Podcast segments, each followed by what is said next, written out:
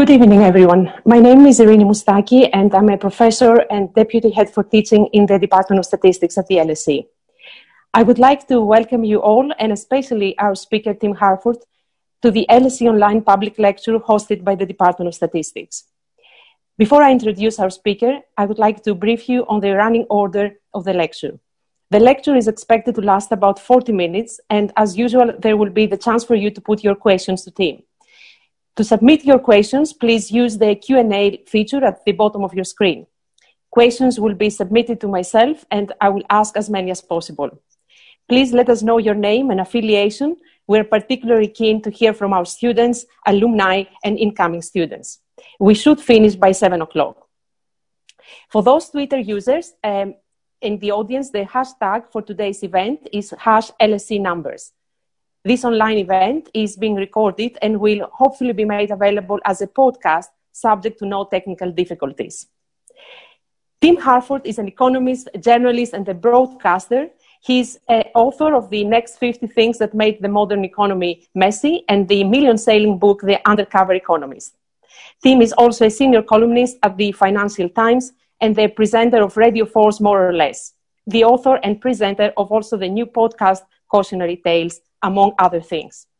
I highly recommend if you haven't already listened to his uh, podcast to start doing it. There is a variety of topics, all of immense interest. He was made an OBE for services to improving economic understanding in 2019. In the area of large and complex data, and at a time where scientific arguments and findings are, are seen with doubt by many people, we need more than ever to be able to understand published numbers, what they represent and measure, but also very importantly, the validity of the data used to compute them. Statistics and data and analysts play a key role in participation in the process of collecting, analyzing, and reporting data in a truthful and easy to understand way for the general public. As educators, we have a lot of responsibility in training and preparing our students for tackling problems complex and facing day to day challenges. The more of us can understand and use numbers, the more powerful we can become in changing the world for a better one. Tim Harford's work has focused tremendously in this direction, and for that, we are all very grateful. The Department of Statistics at the LSE is at the front line in building and strong data science research and teaching programs both at the undergraduate and postgraduate level. Many aspects of the research carried out in the department focuses on actuarial and financial investigations, social science applications, as well as helping to address this global health crisis. I encourage you to look at our website for further information on our teaching programs and our research portfolio. Taking an extract from Tim's book press release in How to Make the World Add Up, Tim Harford takes us deep into the world of disinformation and bad research and misplaced motivation to find those priceless jewels um, of data and analysis. Without further ado, I would like to give the floor to Tim Harford. Well, thank you so much. Uh, it's such a pleasure to be uh, back uh, speaking at LSE, albeit uh, adapting to adapting to 2020. Let's put it that way, shall we? And um, I wanted to to get to the numbers, but first I wanted to tell you a little story. The story is about, a man called Abraham Bredius. Now, Abraham Bredius, you have to understand, is nobody's fool. He is, by the turn of the 20th century, the world's leading authority on the Dutch old masters, in particular Rembrandt and Johannes Vermeer. In the 1880s, Abraham Bredius had made his reputation by demonstrating that a number of alleged paintings by Vermeer were in fact forgeries. And by the 1930s, at the uh, age of 82, he was enjoying a retirement swan song. He'd just published a magisterial work on the paintings of Rembrandt, and in the process had identified a, a large number of forgeries and misattributions. And it was at this time in his glorious semi retirement that Abraham Bredius was approached by a charming Dutch lawyer called Gerard Boon. Gerard Boon had something he wanted to show to Bredius. Let me just uh, see if I can give you an inkling of it. A painting called Christ at Emmaus. And Gerard Boon asked Bredius um, what he thought of the provenance of this painting. Because his theory was that this was a hitherto unknown work by Johannes Vermeer. When Bredius saw the painting, he was spellbound. He later wrote in a, a magazine article uh, I had difficulty controlling my emotion. Uh, this is not just a masterpiece, but the masterpiece of Johannes Vermeer of Delft. Quite different from every other Vermeer, and yet every inch a Vermeer. He described it as ongerept, the, the Dutch word for virginally pure and untouched, which was an ironic choice of words because this painting is a rotten fake, corrupt to the core, and hardened with industrial plastic. But it wasn't just Abraham Bredius who was taken in. Uh, the whole Dutch art world was spellbound by the prospect of another painting by Vermeer. The Boijmans Museum in Rotterdam, always trying to vie for supremacy with the Amsterdam museums, uh, paid a vast sum of money for this painting, and Bredius himself contributed to the fund to help buy it. And once this painting was accepted as a Vermeer, uh, several others in a very similar style quickly emerged. The Second World War was looming, but in late 1930s Netherlands, uh, there was great excitement about these beautiful new masterpieces.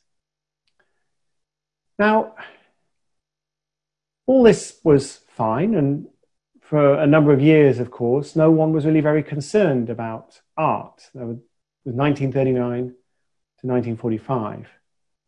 And then, in May 1945, with the, the war in Europe at an end, a couple of Allied officers knocked on the door of 321 Keizersgracht, which is a very well to do street in Amsterdam.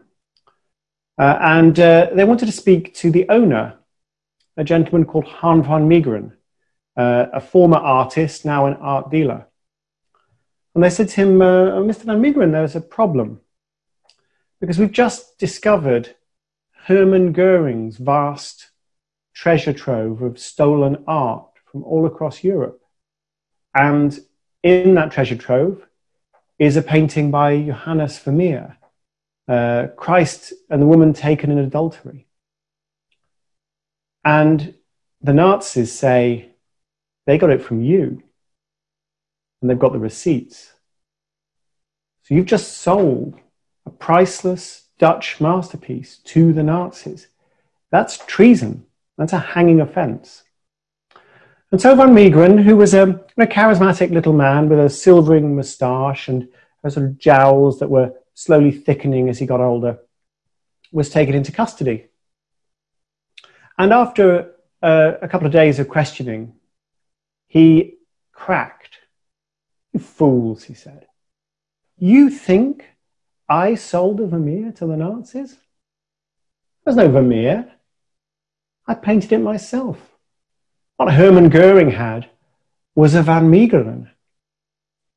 And this was a sensation this was a, a hammer blow to the reputation of the Dutch art scene, but also uh, there was a certain joy in it. Uh, van Meegeren wasn't a traitor after all, or at least so he said. He was, in fact, a kind of Robin Hood figure, somebody who's, who'd swindled the invaders, cheated Goering himself. So, this is a fascinating story. And you're wondering, you are wondering, I know, why this lecture is being presented by the Department of Statistics and not the Department of Art History. We will get to the statistics. But the question that I have in my mind when I hear this story is how was it that Van Meegeren got away with this for so long? Let me just share my screen again. Let's have a look at this. This is the painting that spellbound Abraham Bredius, that he said was virginally pure, that was the ultimate masterpiece of Johannes Vermeer. I'm just going to show you a painting by Johannes Vermeer. I believe in the power of suspense. Hopefully, you are all as spellbound as Bredius was. Let's try again. There we go. That is a Vermeer. And it's quite a different thing to that, is it not? Look at the forgery. It's not really that good, is it? Look at the real thing. This painting is called Woman Reading a Letter. Look at the detail on that chair where he's picked out the felt, the studs. Look at the quality of the light, the subtle quality of the light. The ambiguity is, is this woman pregnant, perhaps? And what's in the letter? She's, she's breathless, she's waiting for news. Is it good news? Is it bad news? We don't know. This is a masterpiece. This is a rotten fraud. And it doesn't even look like a Vermeer. It's not even a bad Vermeer. What's going on with the eyelids? That's, that's not a Vermeer. How could Han van Meegeren get away with this? What was it that he understood about human nature? I think it was something very simple. Han van Meegeren understood that sometimes we want to be fooled. We want to be fooled. And that's why I begin chapter one of my book with a story about art forgery, a story that doesn't have any numbers in it at all. Because my experience over the last few years, presenting more or less, writing for the Financial Times, fact checking the Brexit referendum, the election of Donald Trump, it's taught me something, which is that first and foremost, what we believe is shaped by our emotions, by our political identities, by our, our culture, by what our friends think, by our desire to be on the right side of an argument. Not always, of course, not on every issue, but emotions, feelings, prejudices, desires, they come first. The evidence comes second. Surely, if the Brexit referendum has taught us anything, it, it's taught us that. And so when I set out to write a book that helped people think more clearly about the world, using numbers, of course, yes, the first thing I had to face up to was the fact that the leading experts in the world can be fooled if they want to be fooled. We're all shaped by our emotions. We're all shaped by our politics, by our culture, by our social groups. If we don't start by facing up to that, well, we've fooled ourselves before we've even started. That's why I began the book with the story of Abraham Bredius. And there's a lot of very interesting research done on the topic of motivated reasoning wishful thinking, which is, I suppose, a particular kind of motivated reasoning. Um, one simple uh, study that I'd like to describe was, was done by a behavioral economist um, here in Oxford, University of Oxford. Uh, I'm speaking to you from Oxford, by the way, sorry. Um, his name was Guy Mayraz. And what Guy Mayraz did was to show his experimental subjects these graphs. He would say these graphs are uh, they're the price of wheat over time. Actually, they were, I think, snipped from a series of stock price movements, but it doesn't matter. Show them the graphs. This is the price of wheat over time. The task that I need you to perform is to make a forecast of the price of wheat. And if you make a good forecast of the price of wheat, if it's close to what actually transpires, you'll get a cash bonus. The closer your forecast is to what happens, the bigger the bonus. So there's a payment for forecasting accuracy. But he also told half of the people in the study, um, you're farmers. And what that means is if wheat is expensive, you'll get a different bonus, a separate bonus from your forecasting bonus, because wheat's expensive and you're a farmer. The other half of the people in the study, he said, you're, you're bakers. Bakers want inexpensive wheat. It's the, it's the input to the bread. And so, as well as a payment for forecasting accuracy, you'll get extra money if the price of wheat is low.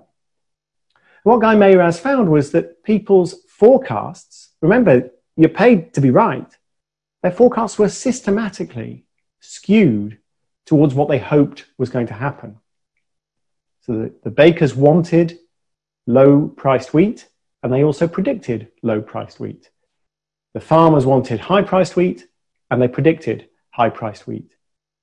So our views of the world, our expectations about what's going to happen, shaped by what we wanted to happen. Or another study by um, the behavioral economists Linda Babcock and George Loewenstein. Uh, they asked people to read a document summarizing a real uh, court case which was described a motorbike accident. And the motorbike was suing the driver of the car. The motorcyclist was suing the driver of the car for injury. And so they got to read all these real documents, and then they were asked to either um, construct the case for the prosecution. Uh, basically, uh, the driver was highly uh, at fault and should pay a lot, or the case for the defense, saying it wasn't really the driver's fault and the driver shouldn't have to pay anything.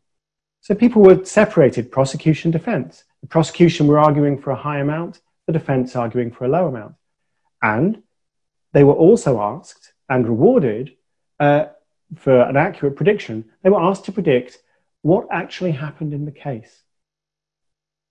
What did the judge actually decide about the damages? And again, people were systematically biased by the perspective that they'd taken, by what they hoped would be true.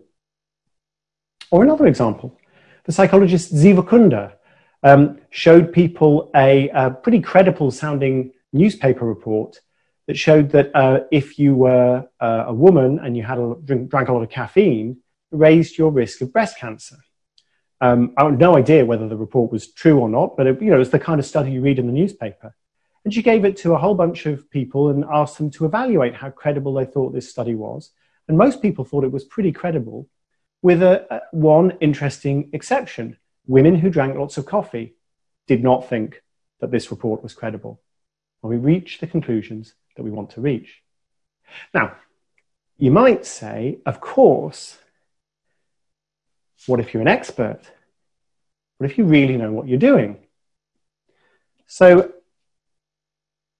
I'm not going to read a big passage from the book, but uh, I just wanted to get the quote right. The French satirist Moliere once wrote, A learned fool is more foolish than an ignorant one. And Benjamin Franklin commented, so convenient a thing it is to be a reasonable creature, since it enables us to find or make a reason for everything one has a mind to. So what Moliere and Ben Franklin were arguing was the smarter you are, the more expert you are, the easier you're going to find to fool yourself. Well, I mean, could that really be true, though? Could that really be true? Could expertise actually get in the way? Well, here's one indication that it might. Just look at opinion polls asking Americans how worried they are about climate change, how big a problem they think climate change is. And you won't be surprised to find that Republicans are not as worried as Democrats. Democrats think it's a big problem, and Republicans tend not to. But then ask yourself well, what about comparing uneducated Republicans and uneducated Democrats? educated Republicans, educated Democrats? Or what about comparing Republicans and Republicans and Democrats who score highly on a measure of scientific literacy or who score poorly on a measure of scientific literacy? Well, either way, you find the same thing. The more education they've got, the more scientific knowledge they've got, the further apart Republicans and Democrats are on the topic of climate change. And wherever you stand on climate change, I know where I stand, but wherever you stand on climate change, you would think more facts, more information, more education, surely going to bring people closer together. They're more likely to accept the, the best available current theory on climate change, the, the scientific consensus. That's not what happens at all. So, what is it about giving people more information, giving people more education, that's actually pulling them apart? Oh, one um, interesting study of this was done by Charles Taber and Milton Lodge. They're political scientists. Um, and they, um, they asked people to, uh, to evaluate um, arguments pro and against particular po- political propositions. This kind of research gets done a lot, and you tend to find people are really very fluent uh, at constructing arguments to support their position, to attack an opposing position, or to um, but they're, they're, excuse me, they're less fluent at defending their uh, defending an opposing position or attacking their own position. Uh, but what Taber and Lodge found was that the the more expertise people had, the more highly educated they, they had, the the bigger the gap between the arguments they were able to summon in favor of their own position and the arguments they were able to summon in favor of the opposing position. It, it was as though their expertise was was almost actively enabling them to filter out arguments or to ignore information that they could have uh, taken on board and used to construct an argument. But they didn't want to do that. That's, that's strange and I think a little disturbing for those of us who believe in the value of education. And I'm kind of quite conscious now that I'm, we're giving this lecture at the LSE, and I believe in the value of education. But it shows education is not enough. Expertise is not enough. Because if you are sufficiently committed to a point of view, if you already know what you want to find, well, the more you know, the more expertise you have, easier you're going to find to get there. Let me do something brave and try and show you uh, a forgery again. See whether we can do this this time. I don't know why it didn't work before, but you know, that's all part of the excitement. Let's have a look at this picture. This is the forgery, Christ at Emmaus. This is the painting that spellbound Abraham Bredius. When you or I look at it, we think to ourselves, this is not a very good picture. This doesn't really look like a Vermeer. But what did Abraham Bredius see? First of all, look at the bread, the detail on the bread, the, the white dots that's very distinctive. That's very similar to bread in a beautiful Vermeer painting, very famous painting called The Milkmaid. Look at the colors, the blues and yellows. They're very highly authentic. They're 17th century pigments, or as, as close as Van Meegeren could find. Really match the kind of palette that Vermeer was using. Look at that white jug. That's a, that's a proper antique from the 1600s it was found in Van Meegeren's own studio. He had it. Look at the composition. Now, uh, to you or I, well, certainly to, to me, the composition doesn't really mean anything. But to Abraham Bredius, it echoed Caravaggio. And that was important because here's the thing about Abraham Bredius. He had a pet theory that Johannes Vermeer had gone to Italy, had seen Caravaggio paintings, had come back and had been influenced by them. Vermeer, you have to understand, is a bit of a mysterious figure.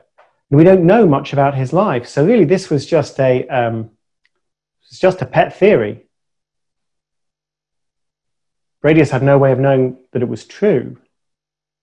But what that meant was that when Van Meegeren, in the guise of his envoy, Gerard Boon, showed Abraham Bredius this painting, he wasn't showing him a painting. He was showing an 82 year old man that he'd been right about something all his life. This was the missing piece that Abraham Bredius wanted to see. Uh, one more thing an oil painting takes 50 years to fully harden. if you put a little bit of alcohol on a cotton swab and you just very gently rub on the surface of an oil painting, pigment will come off unless the painting is decades old. So any modern forgery faces that problem.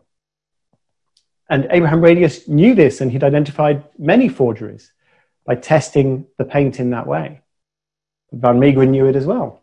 And so he experimented with uh, mixing his authentic 17th century pigments with phenol formaldehyde, better known as bakelite, and baking the paintings at about uh, 100 degrees uh, for a couple of hours. They were hardened with industrial plastic. And so all of these clues that you or I would never pick up on, Abraham Bredius was able to deploy them all as evidence that this painting was the real thing. And that it was enough evidence to ignore a really important fact, which was that the painting did not look like anything Johannes Vermeer had ever painted in his life. So that's the power of motivated reasoning. And that's what it can do, even to the expert. So that's why when I was writing this book, I wanted to give people some technical advice, not, not highly technical advice, but I wanted to talk about statistical pitfalls and the way that numbers can be used to guide us or to lead us astray.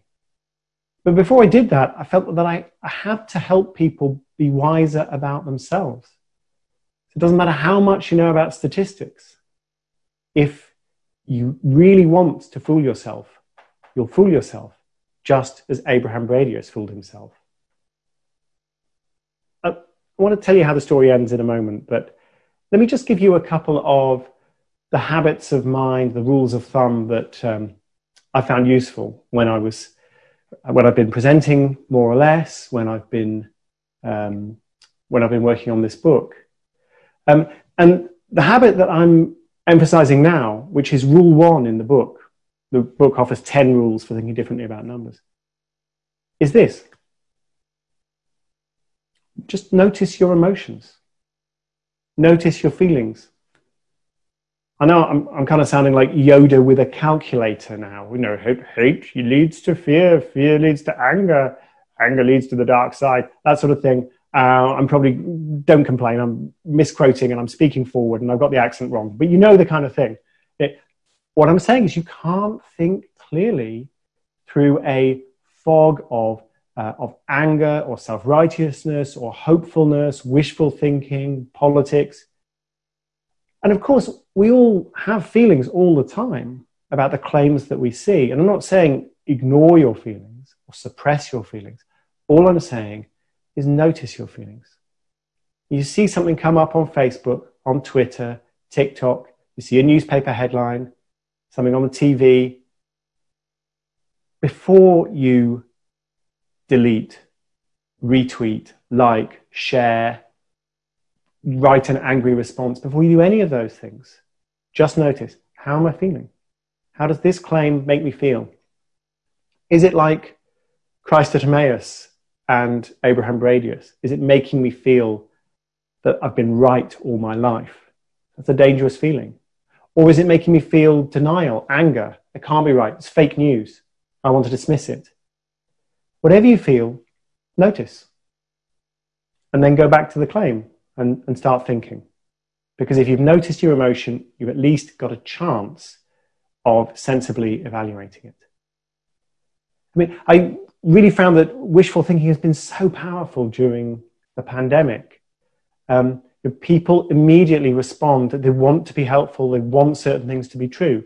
So, for example, the um, I don't know if uh, you received this Facebook post. Actually, I didn't see it on Facebook. I, somebody just forwarded it me on uh, on a news group, an email newsletter. You know, old school.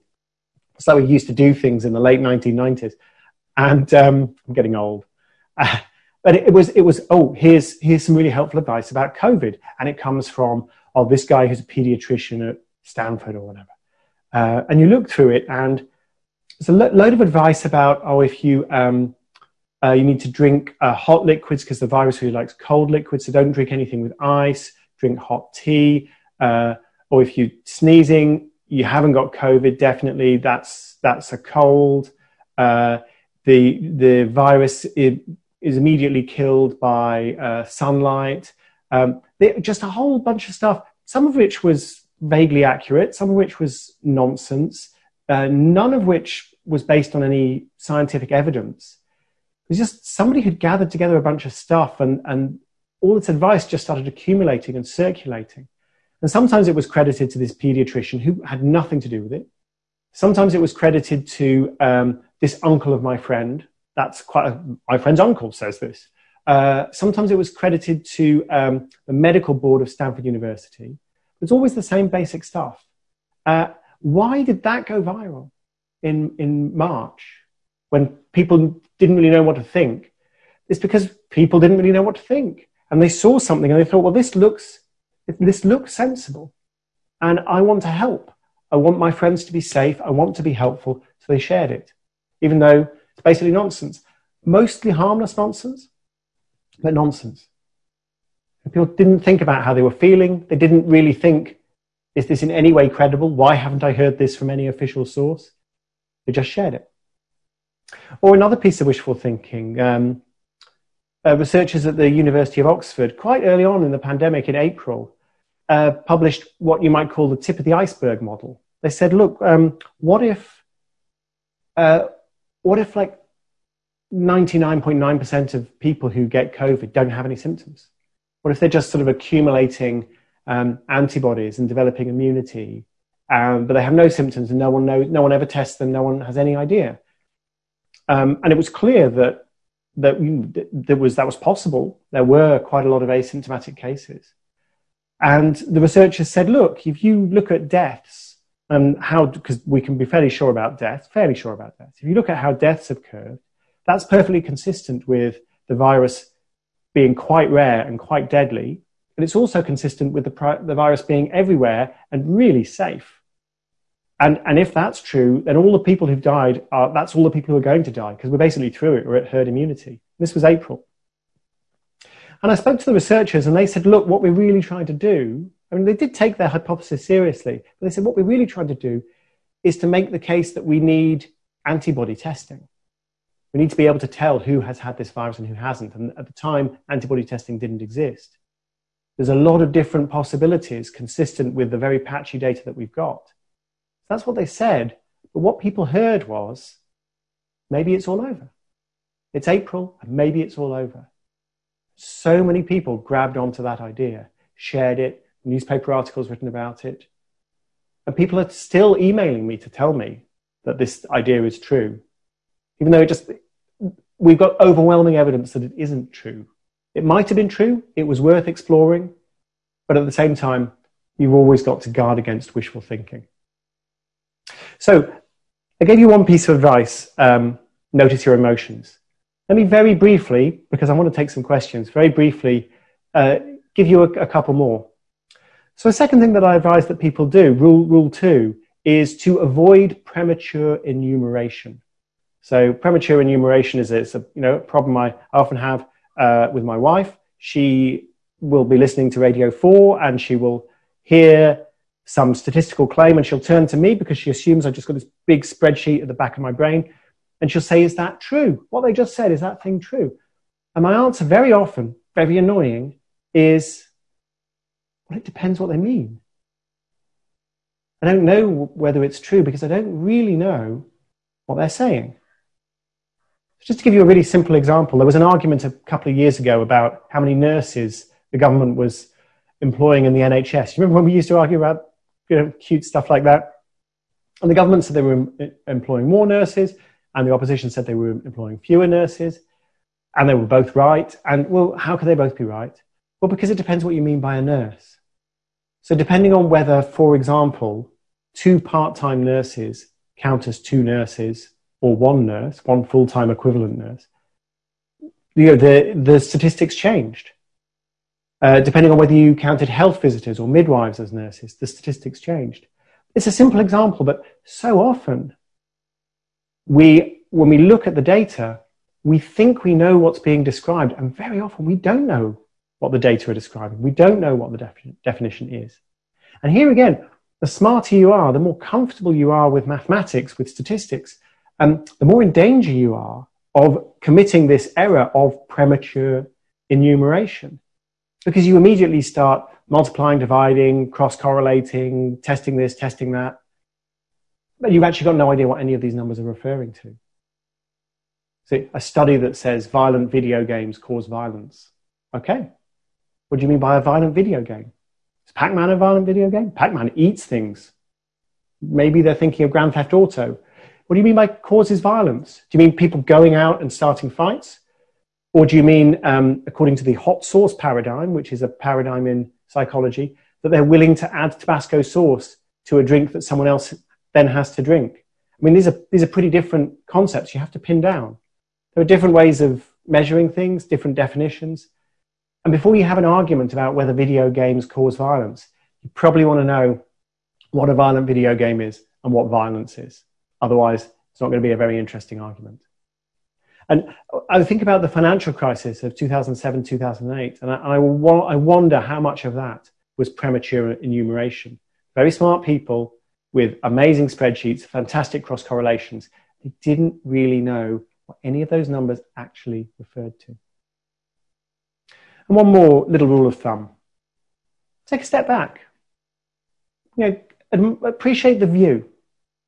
What I mean by this is any statistical claim, any number, needs context to interpret it. So is it big or small? Is it getting larger or smaller, going up or down? How, how does the situation in the UK compare to the situation in France? What about the situation in the UK 10 years ago or 20 years ago?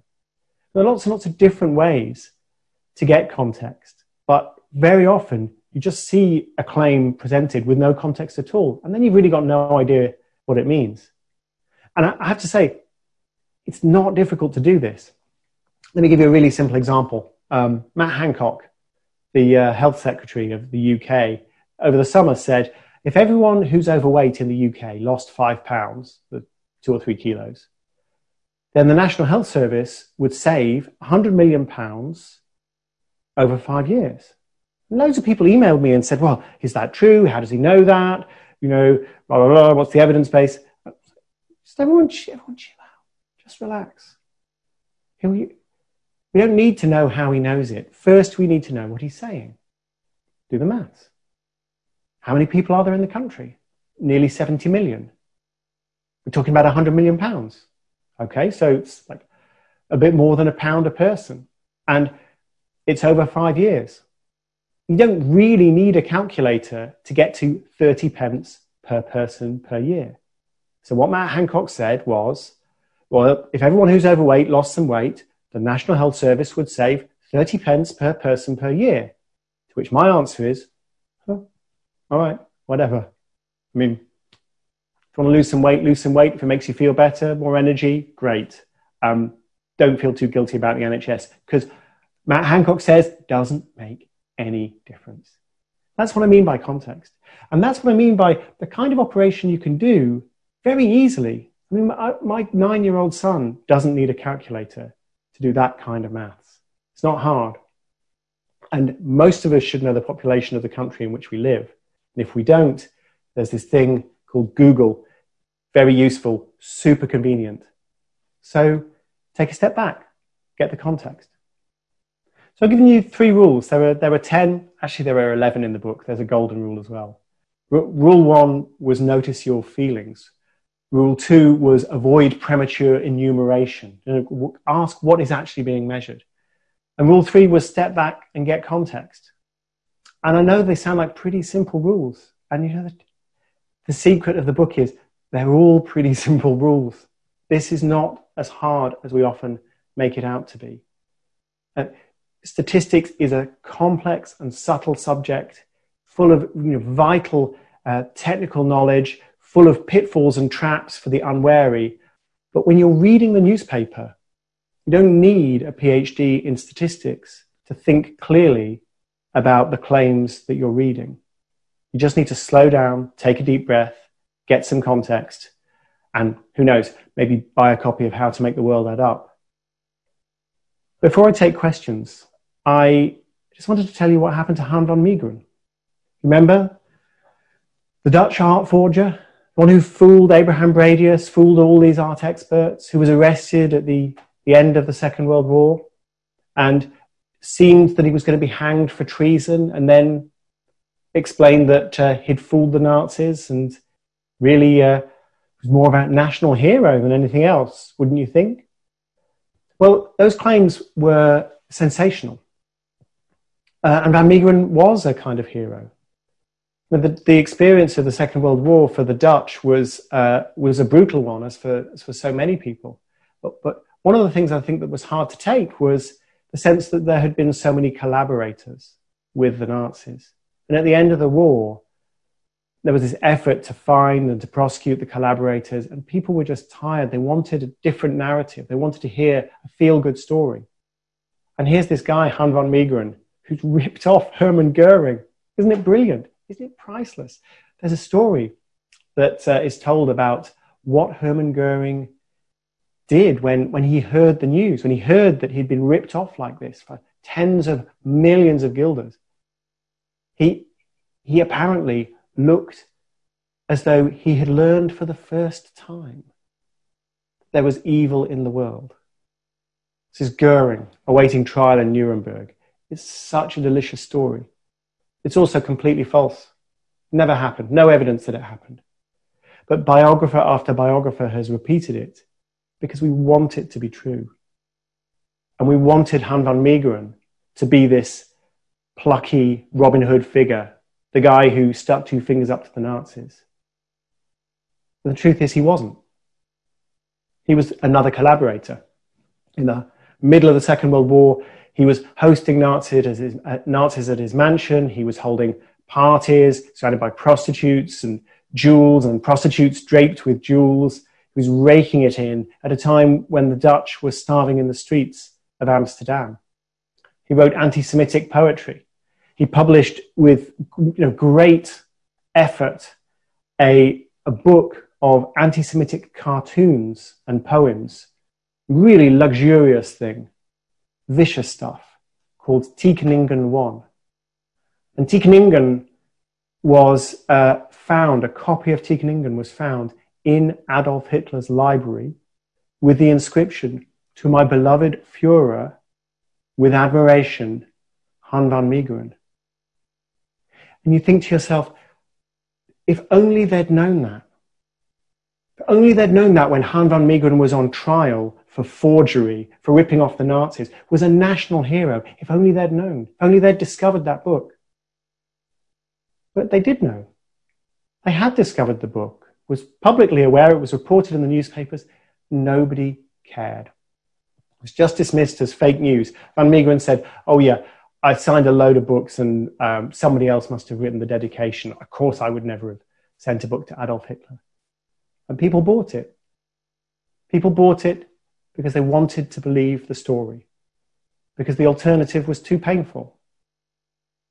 So Han van Meegeren had not only pulled off this amazing con of Abraham Bredius, painting these fake Vermeers, he'd pulled off an even more audacious con. He'd fooled the entire Dutch public into thinking that rather than being a grubby little Nazi, he was in fact a national hero. He died shortly after being found guilty of forgery, of a heart attack. There was an opinion poll conducted shortly before his death. And after the Dutch Prime Minister, Han van Meegeren was the most popular man in the country. And that is the power of wishful thinking. Thank you for listening. And I do hope we've got some questions coming in. I'm very happy to answer whatever you have, have in mind. Thank you very much for very stimulating lecture, uh, Tim. I, I kept actually uh, contemplating where does the truth lie, uh, you know, and um, you said education is not enough. Uh, obviously, it's not. I mean, so many other things like compassion is, needed, but those are also things as I think uh, educators can can help uh, to achieve. So I, I, I'm just saying we now open the floor to to questions and please um, you know uh, type your short questions on, on the Q and A uh, function and you know write your affiliation as well. if possible. But maybe I, I can start with uh, the first question, which is what is your biggest challenge when you're actually uh, faced uh, with people who don't believe in, in scientific uh, reasoning and how your emotions interfere um, in, in those uh, debates? Yeah, so I mean, I realize I've, I've painted quite a, a dark picture in some ways, but in, mm-hmm. in many ways the book is hopeful, I think we, we start hope, we, we start grim and we get hopeful.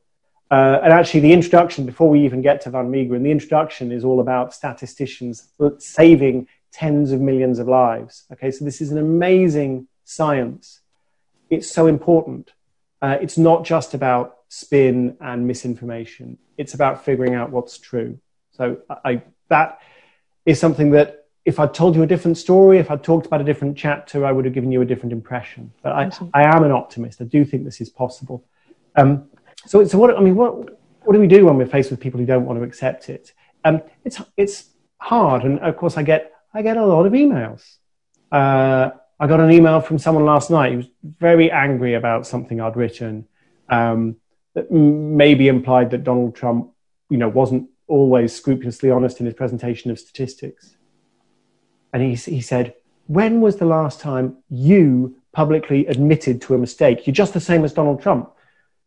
And I was able to say, um, the 3rd of September, here's the apology, retraction, correction, and here's the here's the error in print with the correction in the Financial Times. I mean, uh, I don't know whether that wins people over or not, but um, you know, you just got to people ask you a question, give them the answer. But what I find is is helpful is to try to get people to explore what's going on, explore the details of a topic, rather than to get in this sort of confrontational mode of, um, of persuasion. So there's some, some really interesting studies I discussed towards the end of the book, which is about curiosity, where I just explain, for instance, the uh, researchers who will say to people, uh, just, uh, just do, do you know how a flush lavatory works? How well do you think you know how a flush lavatory works on a scale of one to 10? And people will say, oh, you know, about an eight. I'm, i think I'm, yeah, I know how it works. And then the researchers will go, oh, that's great. And here's a pen and paper. Just, just explain how it works. Draw a diagram if you want. At which point people realize, oh, it's, I actually don't know. Um, and they'll admit, oh, I wasn't boasting. I wasn't I wasn't trying to fool you. I was fooling myself. I thought I understood. I don't understand. So that's interesting. A, this, it's called the illusion of explanatory depth. But what I find more interesting is you can do the same thing. There's been a follow up study. You do the same thing with politics. So you can say, okay, um, how well do you understand the idea of, say, a cap and trade system to deal with climate change? And people will go, yeah, yeah, I kind of understand that. And you say, great. So interesting. All right, just explain it to me. Here's a piece of paper. Knock yourself out. And again, people realize, oh, I don't don't really know. I don't really know actually how it works. I don't know how unilateral sanctions on Iran work. I don't really understand the difference between the customs union and the single market. I don't know. I thought I knew. When you actually ask me, I don't know. What's interesting about that study, though, is that uh, getting people to try and answer those questions um, makes them um, makes them sort of face up to their, their own limitations. They start to realize, um, oh, maybe it's not really worth dying in a ditch over this problem. So people start to have a better opinion of their political opponents. They start to moderate their own views. It's a very, very simple thing that I'm really saying that you might want to consider doing. Very simple thing, which is just to ask people to explain. Don't ask them to justify. Don't ask them to explain why they believe something. Just ask them to to just describe the world. And it's potentially a tremendously powerful trick. Thank you very much. I'm looking forward to actually read the remaining eight uh, rule of thumbs for, in your book. Uh, so I'm just going to go to the Q&A uh, uh, section now, and we have more than 1,000 people registering uh, registered for the event. So the first question I can see is, what's the statistic that persists that's wrong that you wish we would stop quoting? And this is from Jackie Francis from Birmingham. Uh, gosh, I mean, there are so there, well, so many possibilities. Um, And I'm, tr- I'm, trying to be, I'm trying to be positive about statistics. I know I've told you this terrible story about this terrible man. Um, but I mean, I do think that we need to try thinking of statistics as sources of illumination rather than sources of misinformation. But, well, I've got a personal answer to this question. So I mentioned um, that I made a mistake. So let me, let me tell you what the mistake was. Um, I wrote a piece for the, for the Financial Times a few weeks ago, just trying to evaluate the risk of COVID for a friend of mine uh, who's 62, lives in London. And I went through the Office for National Statistics, got the best data on how many infections there are each day. I went through all that, got the data on how, as a 62 year old white man, no underlying complications, what, what's the risk that a case of COVID would be fatal for him? Did all the maths. And I, I figured out it was probably about a one in two million chance of death every day. Every day that he took the same kind of infection risk that a typical uh, British person is taking, which I mean, we don't really know what, what that behavior looks like. Um, so one in two million. And then I said, okay, well, what else is a one in two million risk of death? So I went to a couple of websites with some, credible sources. Um, skiing, one in two million. Uh, motorbike riding, one, one in two million every time you go for a bike ride. Um, horse riding, every time you go for a horse ride, about one in two million. So those are, those are the sort of things. It gives you a kind of perspective. It's like, well, horse riding is not completely safe. Motorbike riding is not completely safe. It's not that dangerous either. I mean, you wouldn't think of it as being an absurd risk to, to ride a motorbike once nor should my friend think of it as an absurd risk going out the door. So we'll get to the, the wrong statistic that I wish people would stop mentioning because I then made a mistake. Uh, I misunderstood something, or somebody else maybe had made the mistake and I didn't catch the mistake. It's not quite clear. But I said, oh, uh, also the risk of taking a bath. It's also one in two million risk of death. Um, turns out that's wrong. So one in two million is, a, or one in three million actually, is about your risk of dying in the bath every year. But it's not the same as the risk of actually taking a single bath. So it's not, a, not really a good comparison. So I put this into this article. I checked all the maths on COVID really, really well. I hadn't really checked the, the, the skiing, the horse riding. I was just taking that on trust. I didn't really think much of it. So that was a mistake. I made, made a mistake, which I regret. Then the Financial yeah. Times put the bath thing in the headline. They said, oh, COVID, it's like taking a bath. Okay. Then the Sun put it in their headline. Expert says COVID is the same risk as taking a bath. Then the Mirror said, an expert spoke to the Sun and said, which I, okay, I didn't speak to the Sun, but he says, same risk as, as taking a bath. And on and on it went. Um, I, I, was just getting more and more uncomfortable because it, there was such big play being made of this. And it was just a little thing I tucked away at the bottom of this, this Financial Times article. And I told my wife, I'm, I'm just not really that sure about it. Doesn't seem right. It doesn't, it doesn't quite seem right, does it? And she's like, Tim, go and check. So then I got the register of deaths and I got all the data and looked and I realized my mistake. So a couple of interesting things about that. Um, apart from some people think it's interesting that I made a mistake. I don't think that's interesting. Happens a lot. But definitely does. Yeah, of course. Yeah. So, so number one, um, nobody else, nobody spotted the mistake. It was out there for days. Nobody spotted it's completely wrong. So that's interesting. But number two, I don't think I've ever written or said anything that's ever got so much press coverage. And it got press coverage because it was really surprising and interesting. And it was surprising and interesting because it was wrong. The most interesting thing I've ever said, and therefore the most reported thing I've ever said, because it was wrong. So one of the other book, uh, the other chapters in the book is all about the filters through which statistics go. And they exist in academia, they exist in publishing, they exist in media, they're not necessarily kind of conspiracy, you know, stories. It's just just certain stuff is going to come to your attention, and it's going to come to your attention because it's news, because it's exciting, it's interesting. And one of the things that makes things interesting is being completely wrong. So that's a statistic I've tried to get people to stop repeating. I hope they stop repeating. Um, but it's also a really interesting lesson for me uh, about this, this interestingness filter out there that's distorting what it is that we read. Thank you very much. Uh, I've got a question actually from Daniel Virin, a secondary school student studying economics. It says, Don't the examples you give, such as the Van Meegen fraud, ultimately come down to the confirmation bias when one anchors judgments rigidly to their prior beliefs?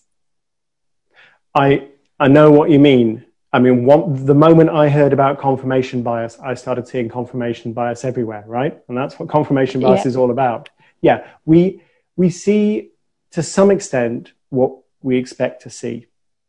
Um, one of my favorite little stories about this is um, an expert in the perception of the psychology of smell told me about there's a classic study in the field um, that you get people to smell this thing and you say, um, this is the smell of, uh, of gourmet cheese.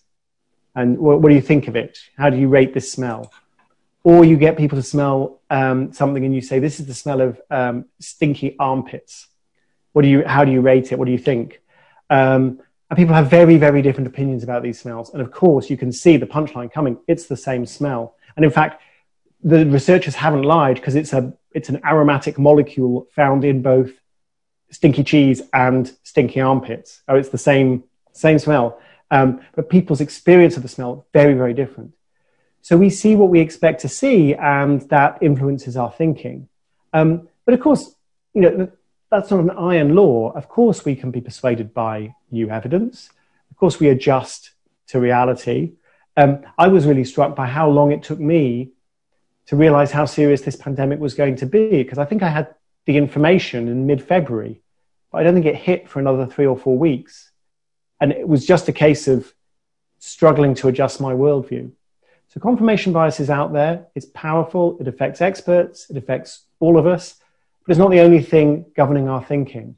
And if you're willing to test your ideas, to change your mind, to expose yourself to different points of view, to get a second opinion, um, you can overcome any of these biases. Not completely, not perfectly, but some of the time. And I'm afraid some of the time is going to have to be enough.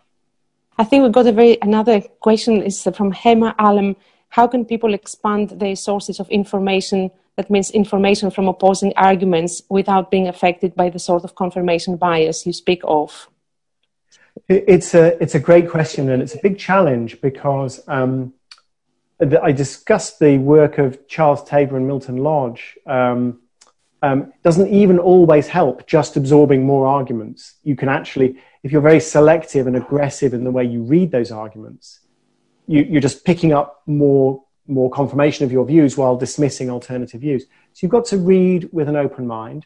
Um, a couple of things I recommend. Uh, one is blogs. I think I, am a bit old school. I know I'm partying like it's 2005, but I still read good blogs.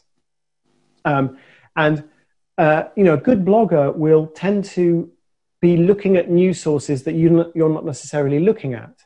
Will have a particular angle. So at the moment, for example, there's an economist called Joshua Gans who's blogging about the pandemic, but he's particularly looking at information, like what do we know and not know uh, about who has the virus, how are tests working, surveillance, all that sort of thing. It's just a particular angle. And so he's reading loads of stuff about that. And so I get exposed to people and ideas that I wouldn't necessarily uh, come across. The other thing that I think I find really useful is to read slower news. So I, I write for the FT magazine, um, uh, the weekend.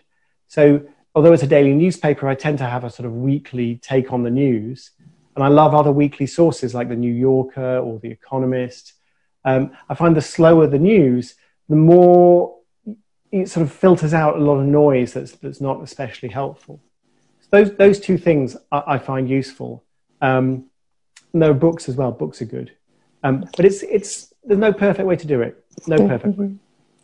Thank you so much, Tim. Uh, I think we're kind of running out of time, despite actually having a lot of questions in the queue. I will have to stop the Q and A session uh, here and take an opportunity to say that has been a great pleasure um, to for both me and I think for all of you to listen to Tim Harford. Uh, thank you so much for taking part. We are most grateful you could find the time uh, in your busy schedule to be with us here today. And I would like to thank, of course, our speaker, um, Tim Harford, for delivering such a stimulating lecture and uh, opening up so many things we, uh, you know, we need to, to investigate and, and look. Uh, and I would like to remind you that his book uh, is published actually today and it's available to, to order. So thank you all so much and have all a very good evening.